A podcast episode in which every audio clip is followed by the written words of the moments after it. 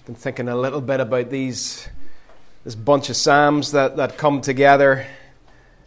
Psalm 120 to 134 and this morning Psalm 130 Nigel just prayed there about about where we are, whether we're on the mountain or, or where we're at. Psalm 130 starts off with us in the depths, in the pits, uh, as, as low as we can go.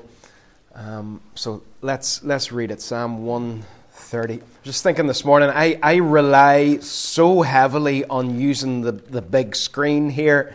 And, uh, and I was thinking someday when we get guest speakers back, nobody's going to have a Bible, and the guest speaker will think this is an awful church because everybody's just sitting there looking at the screen rather than opening a Bible. So you're spoiled rotten with this, this big television. Um, is it going to work? It's not working. Well, that's great, then. No, it is changed, Daniel. It is, it is changed. We've, we've had a. Maybe you're not that spoiled. Let's try that. There we go. All right, Psalm 130. Out of the depths I cry to you, Lord. Lord, hear my voice. Let your ears be attentive to my cry for mercy. If you, Lord, kept record of sins, Lord, who could stand? But with you there is forgiveness, so that we with reverence serve you. I wait for the Lord. My whole being waits, and in his word I put my hope. I wait for the Lord more than watchmen wait for the morning, more than watchmen wait for the morning. Israel, put your hope in the Lord, for the Lord is, for with the Lord is unfailing love and with him is full redemption. He himself will redeem Israel from their sins. Do you have any favorite songs that you play in the car when you're driving? Um, we're at a sort of point in life where not many days go by that you don't have to leave an infant somewhere.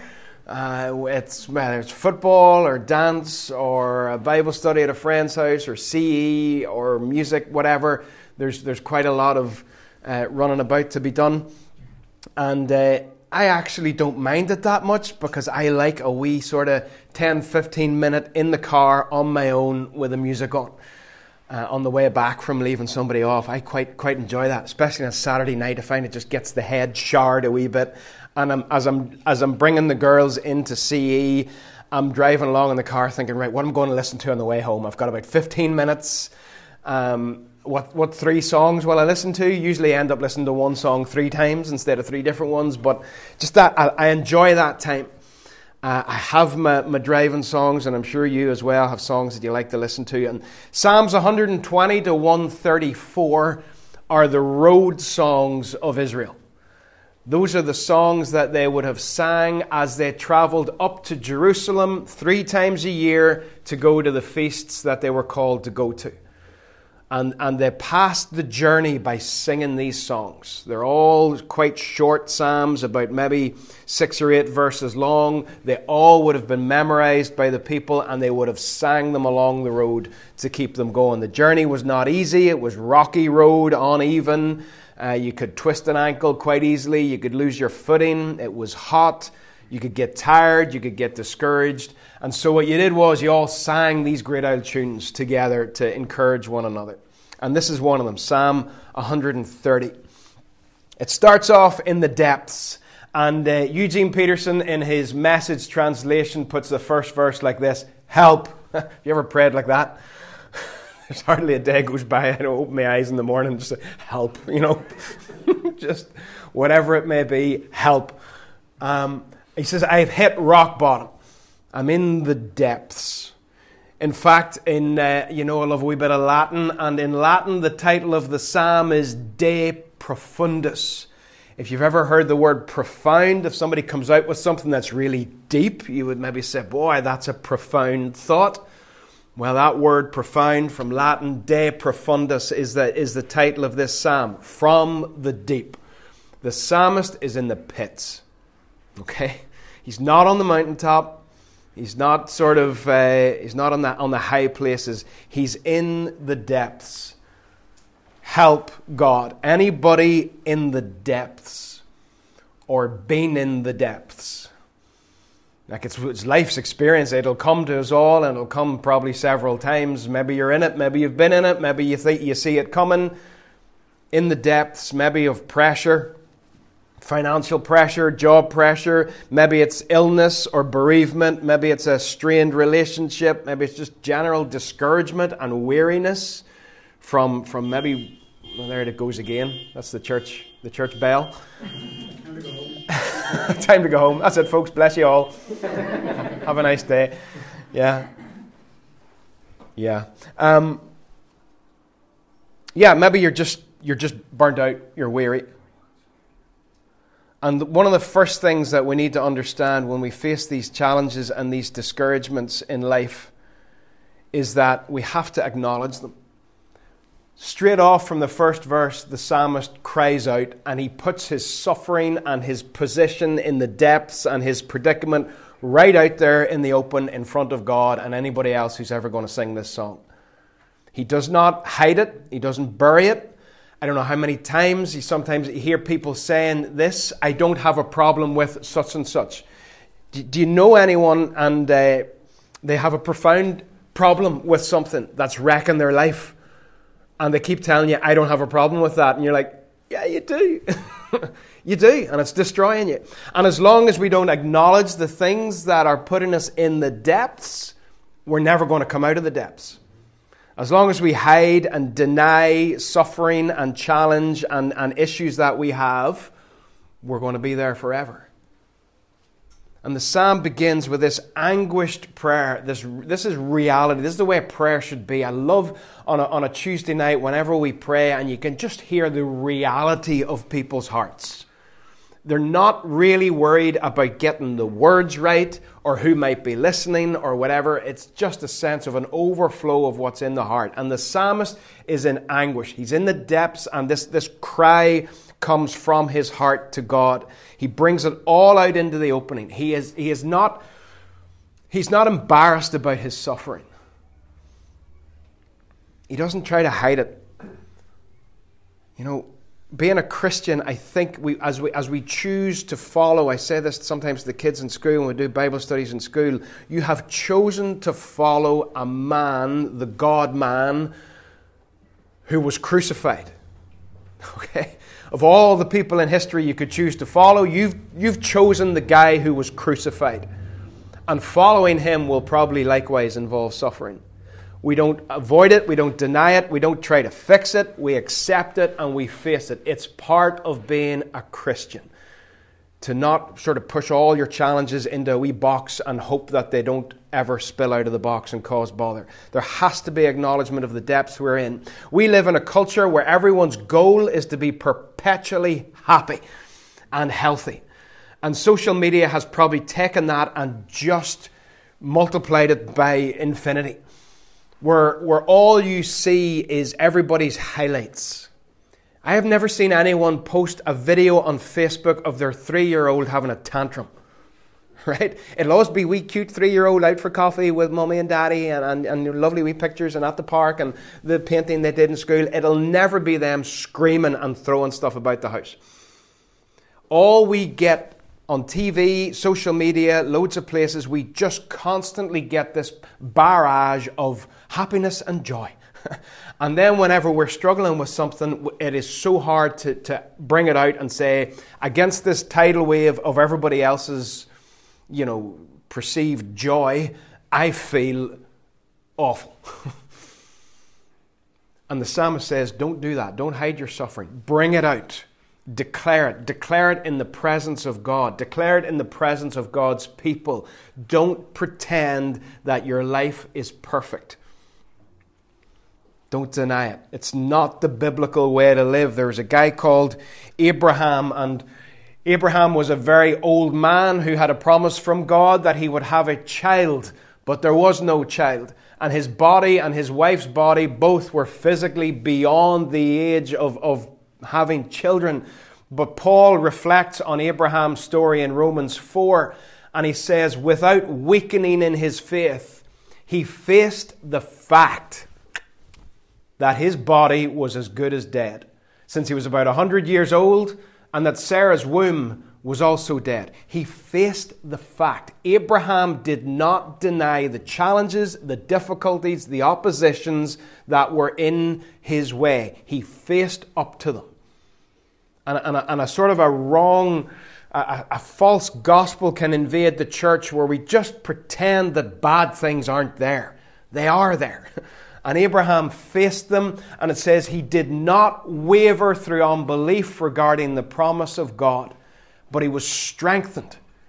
He faced the reality, he faced the opposition, he faced the challenge, and he was strengthened in his faith, gave glory to God, and was persuaded God had the power to do what he promised. If you just sort of piece those verses together, you've got this lovely sequence without weakening in his faith. He faced facts.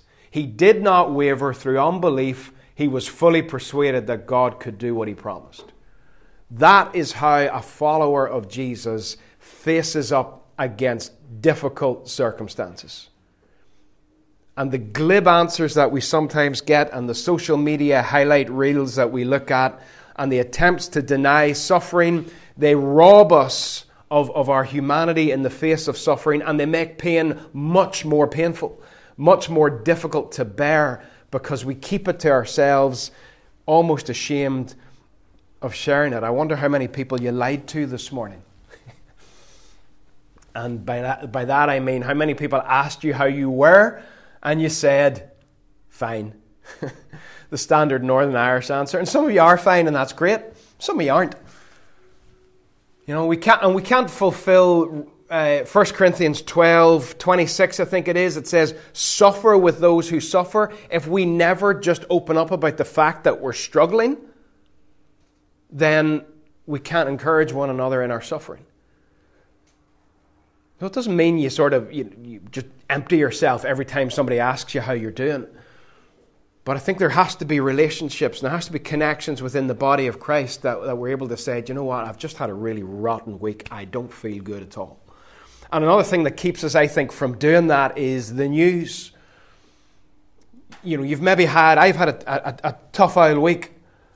And then you think about Ukraine and you think about the, the magnitude of suffering that's taken place, and that causes you to think, well, my problems I'll just keep them to myself because I don't really want to say that I'm having a hard time compared to, to these people that are having just unspeakable trauma. But that's wrong as well. It's not to, not to belittle the trauma of what people are going through, but don't let it stop you from being honest and open about suffering and trial. Just because there will always be worse things happening in the world than what's happening to, to any of us. Always.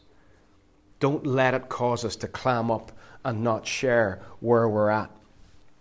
Nothing will enlarge our troubles more than if we ignore them.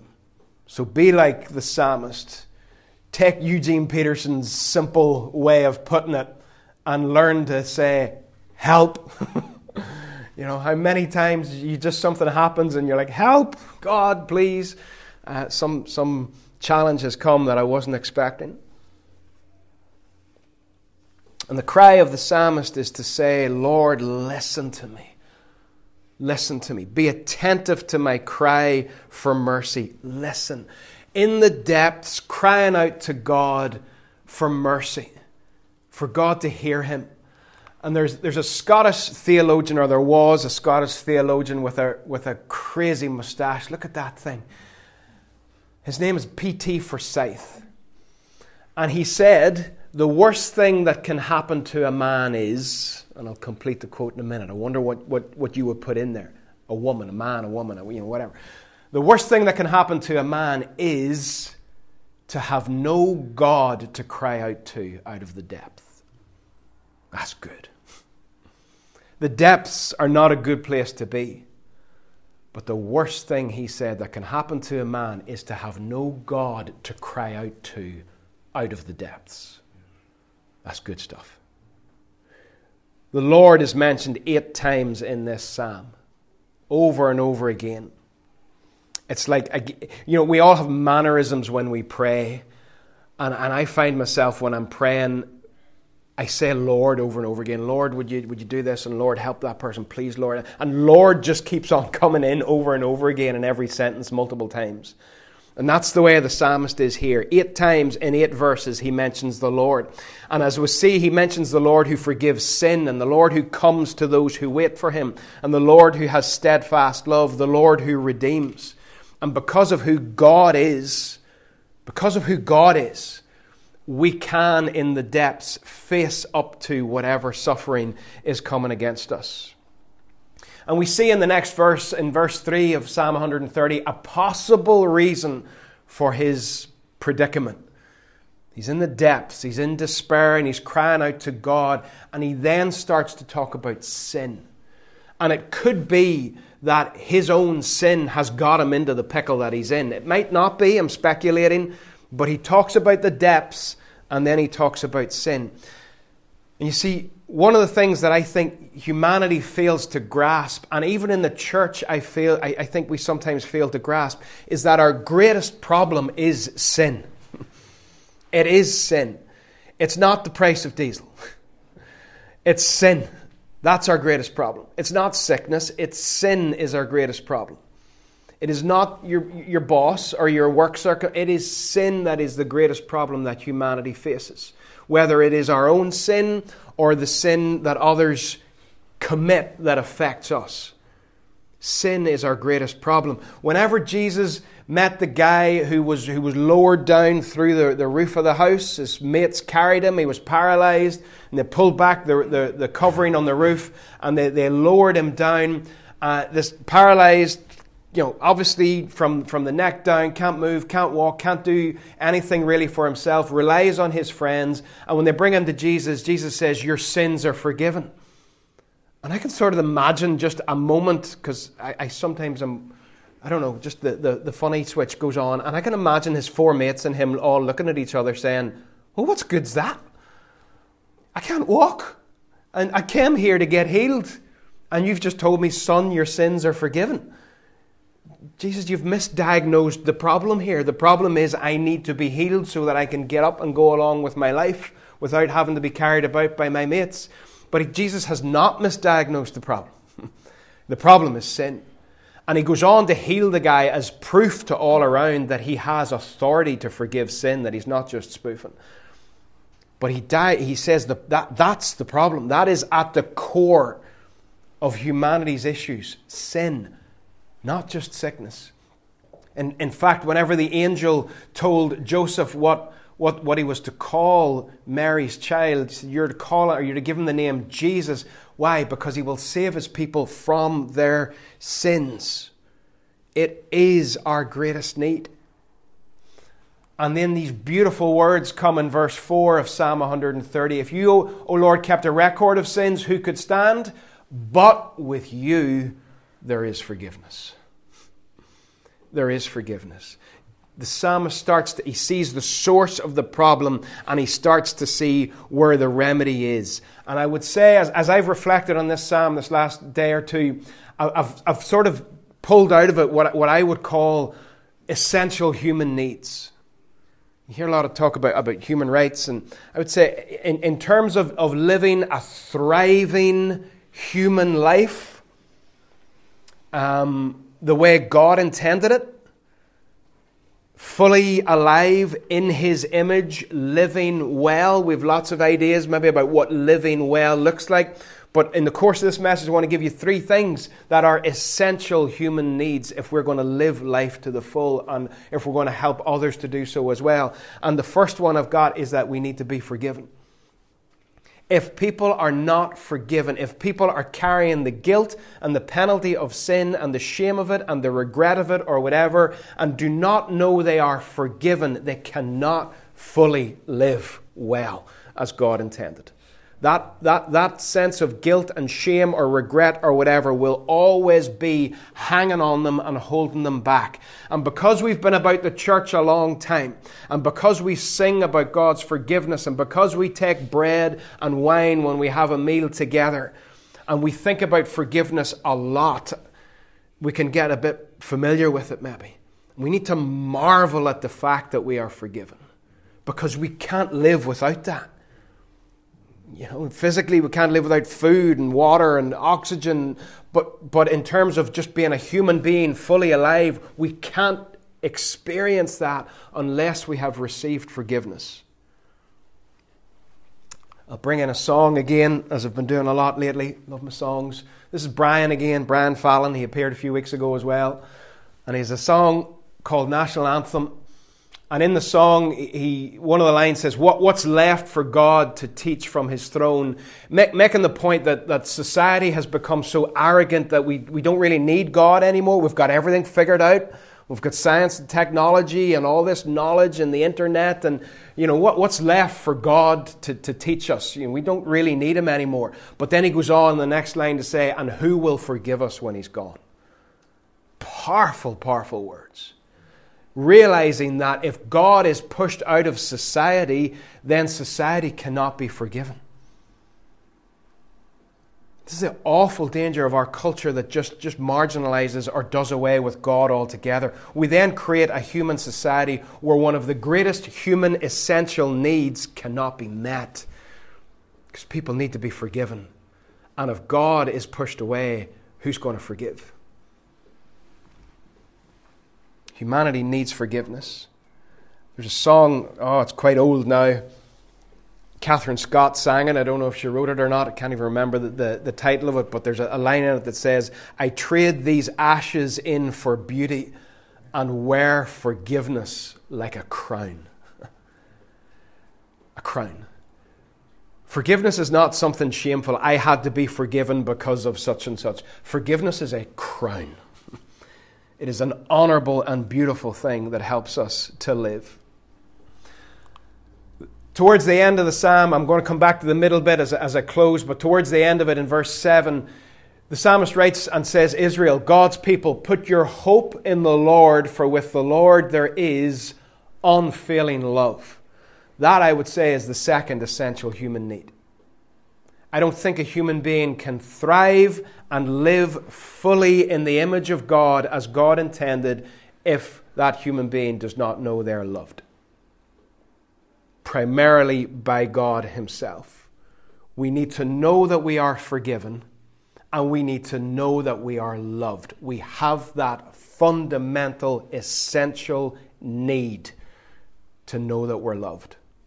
And God, the, the word there in, in verse 7, unfailing love, that's that wonderful word that comes into the Psalms all the time. Hesed in Hebrew, steadfast love, unfailing love ongoing love, rock solid, not fickle, not moody, not likely to blow hot and cold, unfailing love. We are loved. So, what do we do? Having cried out to God in the depths, we're still there. what do we do? There are two things in the middle of the psalm that, that we are told to do, or that we see the psalmist saying he's going to do. In, in verse 5, he says, I wait for the Lord. My whole being waits, and in his word I put my hope. So there's waiting. And then in verse 6, he says again, I wait for the Lord more than watchmen wait for the morning, more than watchmen wait for the morning. There's waiting and there is watching. And the waiting first. What are you waiting for? I'm not good at waiting for stuff. I really ticked. Amazon Prime has ruined me. Absolutely ruined me. You ever go on to order something and it's about like you know lunchtime and you think I'll get this tomorrow and then you realize you've missed it and you won't get it tomorrow and you're just clean raging like you have to wait. We're awful at waiting for stuff. Absolutely awful. What are you waiting for? I guarantee half the room right now is probably waiting for a delivery of some kind. and wishing it would come a day early so that you can get your mitts on it? Are you waiting for a phone call from somebody? Are you, are you waiting for me to reply to a text? it could be a while. Um, we're all waiting for something. And the psalmist says, I'm, I'm waiting for the Lord. And it's not a passive waiting. It's not a sort of the waiting room where you're just sitting there wait, you know, waiting to be called and just faffing about on your phone, just doing, doing nothing, just killing a few minutes.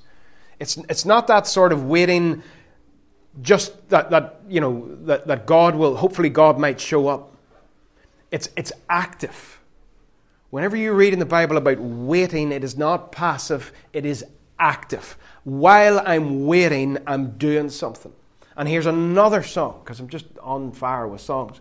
There was, a, there was a film, a Christian film, came out, I don't know, maybe 15 years ago. It started a, a bit of a, a trend of, of making Christian movies sort of better than they used to be made. Still, budget was very small, um, but, but they, they improved a wee bit. And there was one called Fireproof, and it was about a firefighter and about his marriage. And, and there's a song in it. Now, you, you, most of you probably won't like it. It's like a big American anthem type thing, and you, know, you might not like it, but there's a great line in it. It's written by a guy called John Waller and, he, and, he, and in, the, in the chorus actually is while i'm waiting i will serve you while i'm waiting i will worship while i'm waiting i will not faint i'll be running the race even while i wait powerful words he's waiting for something but he's not just sitting around he is getting on with life with worship with serving god he's not fainting because he knows isaiah 40 at the end of Isaiah 40 that those who wait on the Lord renew their strength. They become stronger as they wait. They receive God's strength. So even while he's waiting, he's still running. Sort of a oxymoron.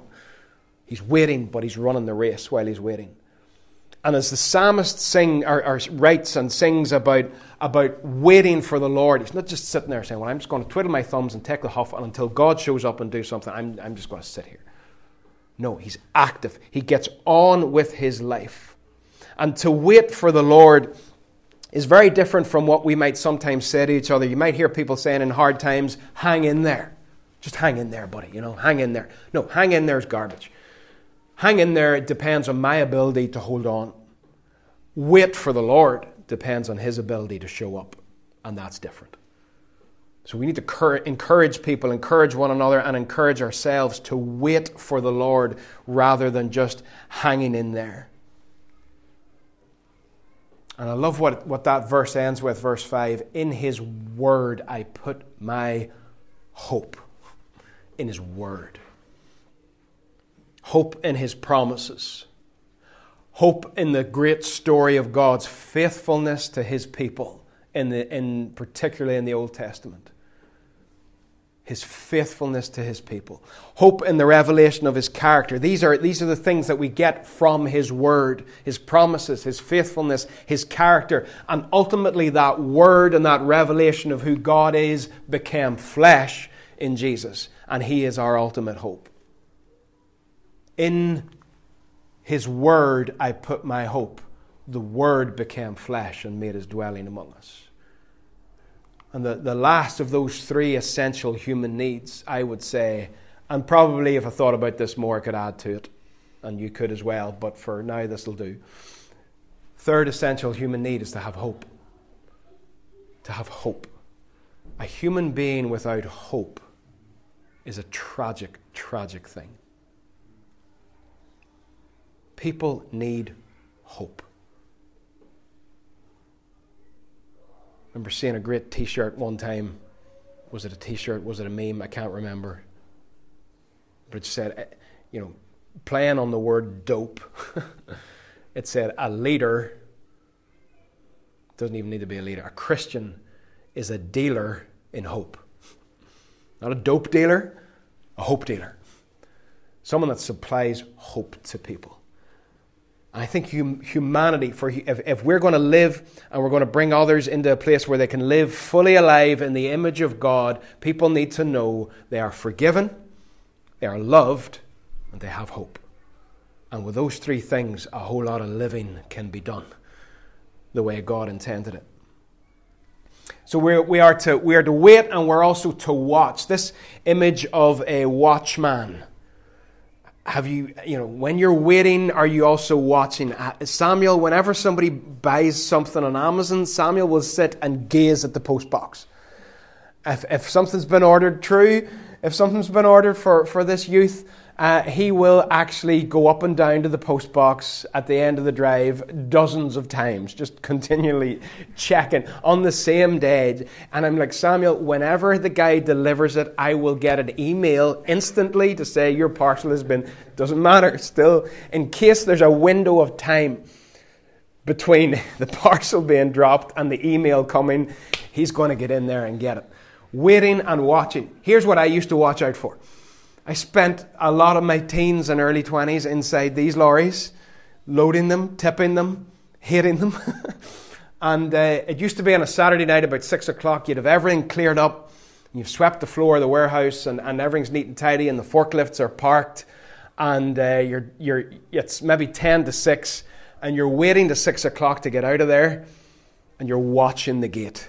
Because if another lorry comes in, you have to empty it. And if that, that might mean 8 o'clock, 9 o'clock on a Saturday night, and you'd just literally be staring at the gate on a dark night in December, waiting to see are headlights going to come down the road and am I going to be here for another two or three hours?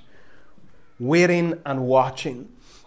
It's rare in the Bible to have exactly the same sentence, the exactly same phrase, word for word, twice. So it's important. And, and the psalmist connects that when we're in the depths and we're waiting and we're watching, he connects that with the image of this watchman who would have walked the walls of the city at night, and his only job was to watch. He longed for the dawn more than anything else because that meant his shift was over. He had a very important job. He was, he was looking out for danger, but he didn't really actually do very much. He could not make the earth turn faster to bring the dawn quicker. All he could do was watch for it. He couldn't control it, he just had to wait for it. He knows it'll come. Past experience, he knows dawn will come, and he watches and he waits and he hopes. And the psalmist pulls in this image of the watchman waiting for the morning. And one of the, the things that he had was a sign. The watchman had a sign that let him know that the morning was coming. I used to have a sign. I, I used to get bundled into the car on a Saturday morning by my mother and brought to Belfast. And that inevitably meant a long time in Marks and Spencer, sitting on those seats at the door, just honestly going mad, wondering how long this was going to be.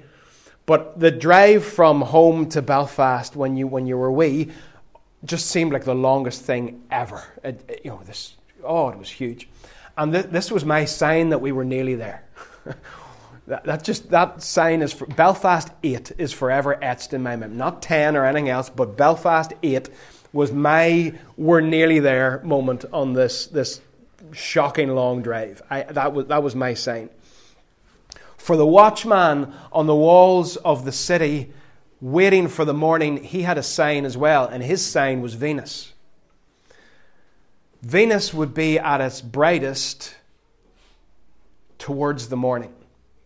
In the darkest part of the night, the appearance of Venus in the sky would be at its brightest. Only at the darkest point of the night did it become really, really bright. And whenever the watchman saw that bright Venus in the sky, he knew dawn was very close. That was his sign. And in fact, Venus then became known as the morning star. I guess they didn't realize at that time that it was a planet, but they called it the morning star because when they saw that really bright, bright light in the sky, they knew morning was coming. They knew the darkness of night was nearly over. It was at its darkest, but it was nearly over, and dawn was coming, and therefore they talked about the morning star. And Jesus, the last words that he uses to describe himself in the Bible, and I'm sure he thought about it the last words that he uses in Revelation 22, he says, I am the bright morning star. I am shining in the darkest of nights to let you know that dawn will come. Dawn will come. The darkness will not have the final word, and you will not be left in the depths. The dawn will come. Keep watching. Watching and waiting are the distinguishing characteristics of people who have hope. If you've got hope, the Christian hope that Jesus is risen from the dead, if we have hope, then we're able to watch and wait in whatever circumstances we're in. And those who are without hope in similar circumstances can't deal with them. This Psalm 130 faces suffering head on, sings its way through it, and exhorts others to do likewise. And whenever you're suffering, sometimes you can get many, many advisors and many helpers, but that's not, you know, support is, is, is good. But the fundamental things that we need, according to this psalm, when we're in the depths, is to know these three truths. And these are maybe three of the most important things that I'll ever put on my beloved screen. We are forgiven, we are loved, and we have hope no matter what the depths are, how long we've been in them, how bleak they may be, it does not change those three facts for the people of God. And we need also to know that our place in the depths is not out of God's reach.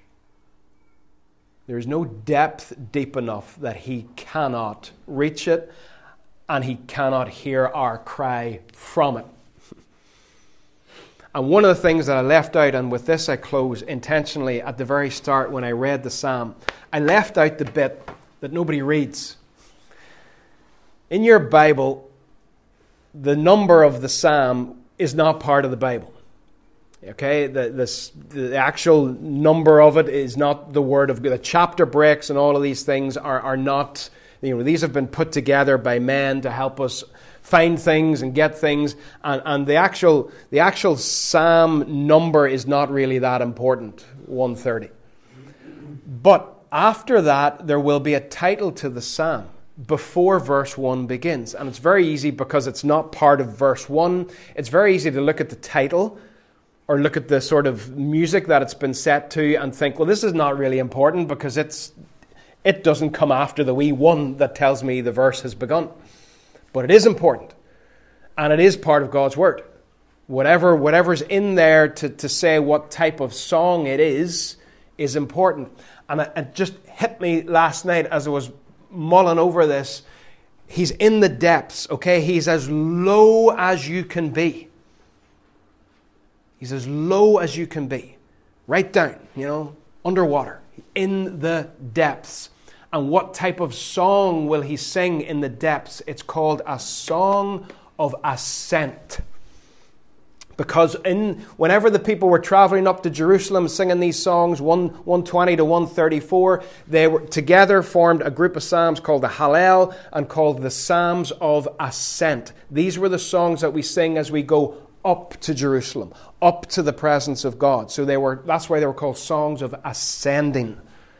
And I think it's really powerful that this psalm that starts off saying, I'm in the depths, it is a song of ascent. In the depths, I am going to sing.